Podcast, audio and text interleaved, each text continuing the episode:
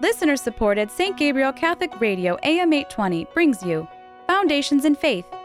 Join Monsignor Frank Lane as he offers insights into the readings heard at Mass. And now, Foundations in Faith with Monsignor Frank Lane. This is Father Frank Lane, and we're continuing our program, Foundations in Faith. Today we're going to look at the Holy Gospel according to John, verses 1 through 9. And this is John's version of the uh, finding of the empty tomb, of the resurrection of the Lord. And there's some, there's some preliminary things that we ought to really be able to process before we move into this particular gospel. And that is that we have to be reminded constantly, because of our own modern mindsets, that what happens in the Gospels is not, you know, kind of a stenographic uh, reproduction of the of how it how things actually were. They they are memories of realities that are true, but that have also been used as matters of instruction and teaching. And uh, what the what the authors were concerned about, and, and this is true in much of the scripture, what they are concerned about is what is what is the faith of the people? How do they communicate faith to the people? And and they don't make up historical fact to do that, but at the same time they're very they're not careful at all of historical fact. And so it, there's just kind of a general sense of the things that happen, and then a variety of perspectives as to how those are remembered and how those have been communicated.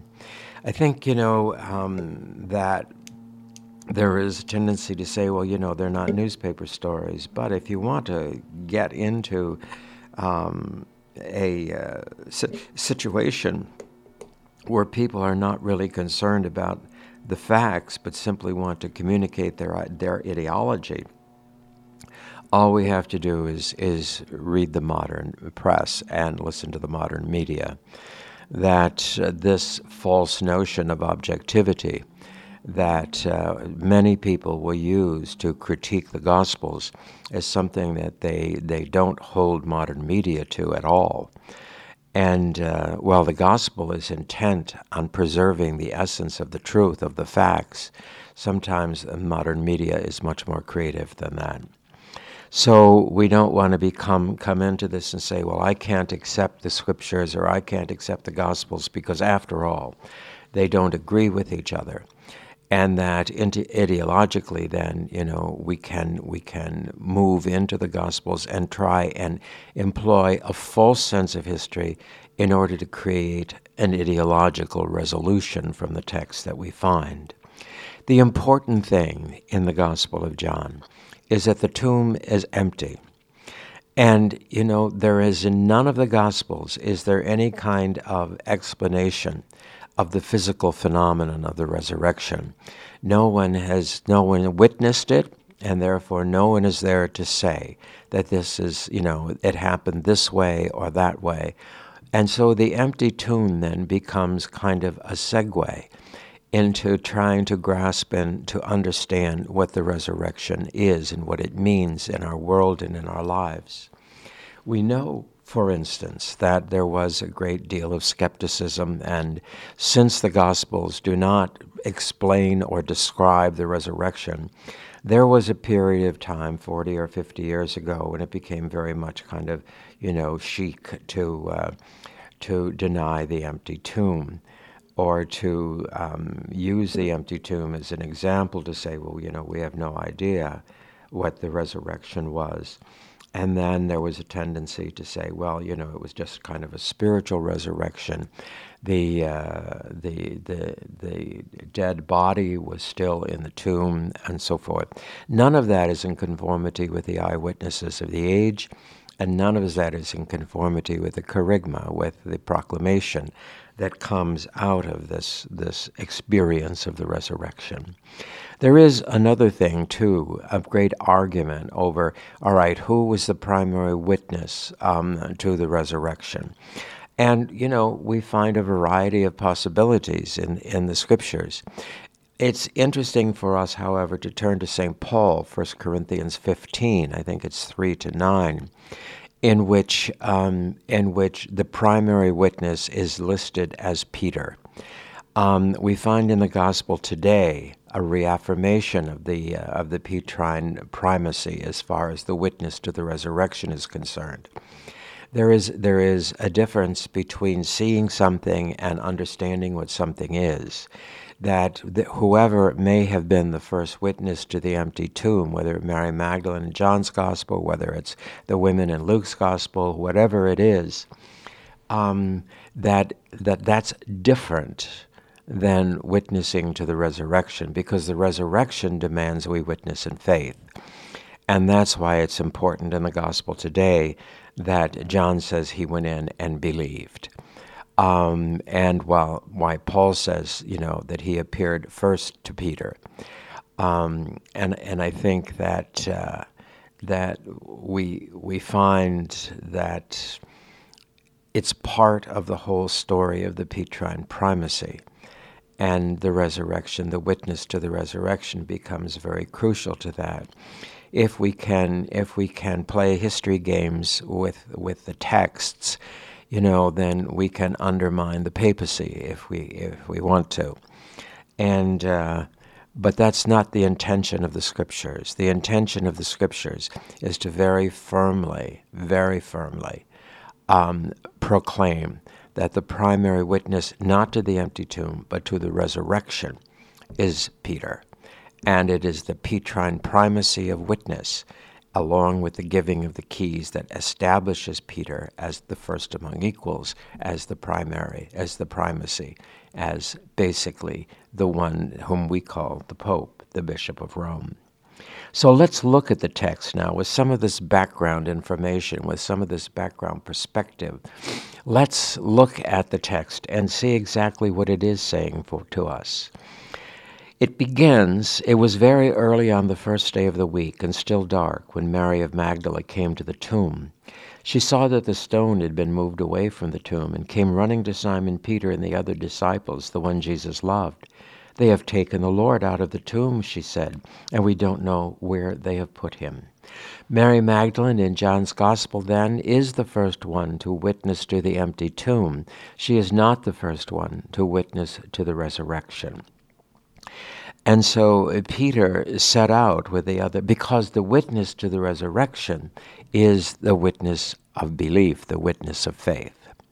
So Peter set out with the other disciples to go to the tomb, and they ran together, but the other disciple, running faster than Peter, reached the tomb first. He bent down and saw the linen cloths lying on the ground, but he did not go in. So the other disciple obviously is John. This is John's gospel. He's telling his story and he's telling what he recalls of his story. He knows that Mary Magdalene has found that the tomb is empty, the stone is, is rolled away, and there's nothing in there. And she runs and tell Peter, tells Peter and the, and the others they've stolen the body. And, uh, and we, we don't know what they've done with it. And so Peter and John run to see what happened. When they get there, and this is important, John does not go in first. Once again, he allows Peter to go in first, part of the Johannine structure of the primacy of Peter.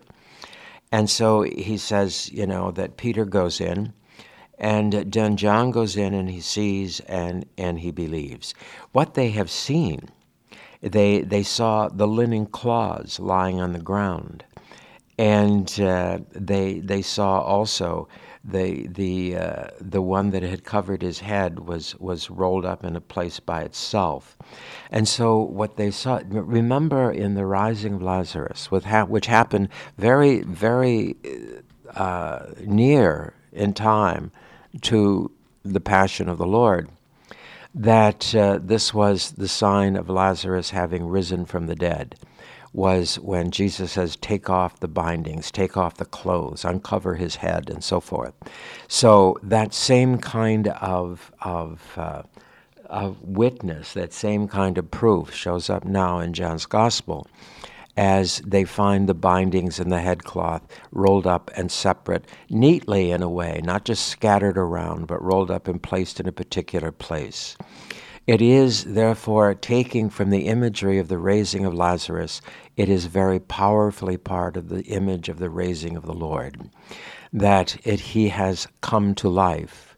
Now, what about, you know, what, what about the, the arguments? Well, you know, it was a spiritual resurrection, it wasn't the body, and so forth.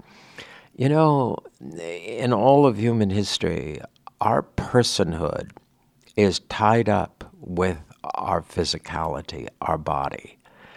Um, the fact that you can bifurcate a person in this world um, and separate body from soul and have the whole person in the soul, not possible. That, as a matter of fact, if they see Jesus, they see Jesus in the flesh, they see Jesus bodily. And Jesus in the post resurrection stories are is very adamant that they come to terms with that. When he says in Luke's gospel, I am not a ghost, when he says in John's gospel, put your hands in my side and your fingers in my hands, you know, um, and then and give me something to eat. The whole physicality of the risen Lord is emphasized from the moment of the resurrection, when in fact, when in fact, the uh, the uh, the the uh, cloths are found, the tomb is empty, and Jesus later appears on the same day he appears to the disciples. So so we we we are dealing now with the resurrection of of Jesus of Nazareth. And that doesn't mean that he's bifurcated. That doesn't mean he's split between, you know, be, between the uh, between his body and his spirit. He, as a person, has risen from the dead. We don't know how that happened. We don't know what that looked like. Um, we have a, a, preview of it in the raising of Lazarus from the dead, when Lazarus walks out of the tomb um, when the stone is pushed back and Lazarus walks out of the tomb and Jesus says, Unwrap him. We have that image, and we have that image, therefore, also in the resurrection of Jesus. He walks out of the tomb and he is unwrapped, and his wrappings are not like shattered through some kind of chaotic theft of the body, but very neatly taken care of, rolled up, and put in a particular place inside the tomb. And so it said, then the other disciple who had reached the tomb first, then he went in and he saw and he believed. Until this moment, they had failed to understand the teaching of Scripture that he must rise from the dead. And so they themselves were not sure what it meant that someone would rise from the dead. They themselves were unclear about what that might mean. They certainly got a striking preview in the raising of Lazarus from the dead. And so they were, they were prepared with a very human type of preparation for what they were to encounter in the risen Lord. But there's a difference, there's a thematic difference in it. In one, Jesus is the one who raises Lazarus, and in the Gospels of the Resurrection, we have no idea how this happens. We do run into, and God raised him from the dead, or we have Jesus raised from the dead. And so, did he did he rise up under his own power as God? Did the Father, therefore, you know, um, re reconnect with him, and in in the tomb and and share his life with him? You know, there's there's a there's a big discussion about the death of the Lord, and and and, and it's fair. It's a fairly interesting and a fairly important one. Once again, you know, there's no clear historical definition of it, but um, but if Jesus is to experience death with us, which is what he was supposed to do, then it's very hard, and, and I know there's a strong tradition on the, on the harrowing of hell when you know, Jesus says the man dies on the cross and Jesus as God goes down and liberates the people in hell. Um, but there are theologians who have a problem with that perspective and say, you know, death had to be total, and yet you can't say that the divine died. And, and so uh, one of the theologians, Hans Urs von Balthasar, um, begins to discuss the whole issue. If God were, if, if God were to experience death with us, and yet at the same time not die, what would be, what would that look like theologically? How could we come to understand that? And von Balthasar goes back to Jesus as the Word. And so what he speaks about, reflects upon, it's not, it's not dogma. You can't say, well, this is exactly the way it happened. But it, it's a worthwhile reflection and it's a worthwhile meditation during, during the Triduum and during the time of the Passion of the Lord and his death. Because what von Balthasar says is the word became silent. And that's a powerful, powerful statement because the word is of itself the, the voice of the divine. The word is of itself the communicative principle of the divine. If the divine is no longer communicating with the earth, if the divine is no longer communicating with creation, then creation sinks back into chaos in a biblical sense creation then sinks back into destruction and darkness. So, what von Balthasar reflects upon is that as Jesus dies on the cross, that while the man Jesus dies, the Word, who is Jesus, falls silent. The communication, therefore, between the divine and the created order ceases, and chaos ensues. Well, how do we? Why would they? Be, why would he be able to say this? Because what happens when Jesus dies on the cross? The sun is darkened. There are winds. The temple curtain is torn in two. The tombs of the dead are opened. In other words, the images of chaos are what the Gospels give us when the word falls silent.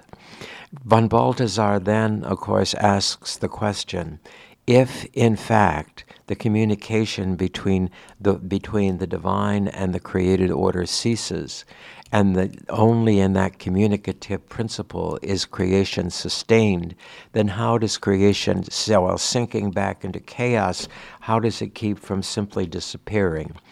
And von Balthasar speculates once again of John and Mary at the foot of the cross, John the priest, Mary the church. It is through the power of the priesthood and the power of the church that chaos is held at bay until the Lord can rise from the dead, reestablish this communication principle, and once again, then, very, very strongly, um, bring solidify bring the world back into a secure into a secure existence. That's not actually in the gospel but it is part of what we're trying to look at here. How do we explain then the death of the lord? How do we explain the lord in the tomb? How do we say that the word of god somehow or other um, does not share the human experience of death, when in fact, for God, the nearest to death that God can become is for the Word of God to be silent, and then silence to be alienated, um, alienated from from the uh, from the Father, from the source of the created order. I think there's a very very interesting um, poem or a poetic vision of this. And it comes from Romanus Melodus in the 7th century. He was a Syriac monk, and um, he was also a musician, which is why he's called Melodus. But he tried to capture this, this, this silence of the word and and I'll, I'll, just read a few lines. It said, and he he is speaking in the voice of Jesus, and he said, "I descended as low as being casts its shadow. I looked into the abyss and I cried, Father, where are you? But I heard only the everlasting, ungovernable storm. And when I looked for, from the immeasurable world to the eye of God, it was an empty socket." Without function that stared back at men, and eternity rested on chaos, gnawing at it, ruminating. So, this then is where von Balthasar draws the notion of the silence of the word. What did he see? What did he hear? The ungovernable storm. What is the ungovernable storm? It is biblical chaos. And when, when Jesus says on the cross, he looks for the Father and all he sees is an empty socket without foundation staring back at men. And then he said eternity rested on the chaos. And so it's from here that von Balthasar moves then into the story of the silence of the word and into then a whole different perspective on this resurrection story in the Gospel of John. For it, it brings us to understand that the resurrection of Jesus was integral to the person of Jesus, who was both God and man, that the silence of the Word is broken as the human body itself is a living being once again. And so, in both elements of Jesus, in both his divine and his human nature, there is, in a sense, a resurrection the humanity from the dead and the Word from silence. And that makes it a total experience, and it, and it has also with it a profound impact on the created order. For the resurrection, then, has established then the total, the ultimate defeat of chaos and has reestablished the communication between God, between the divine, the creator, and the created order. So that when we go back now to the story of the resurrection, we're just not looking at a simple thing like, oh, yeah, the tomb was empty and Jesus walked out. No, we're, we're talking about a cosmic event.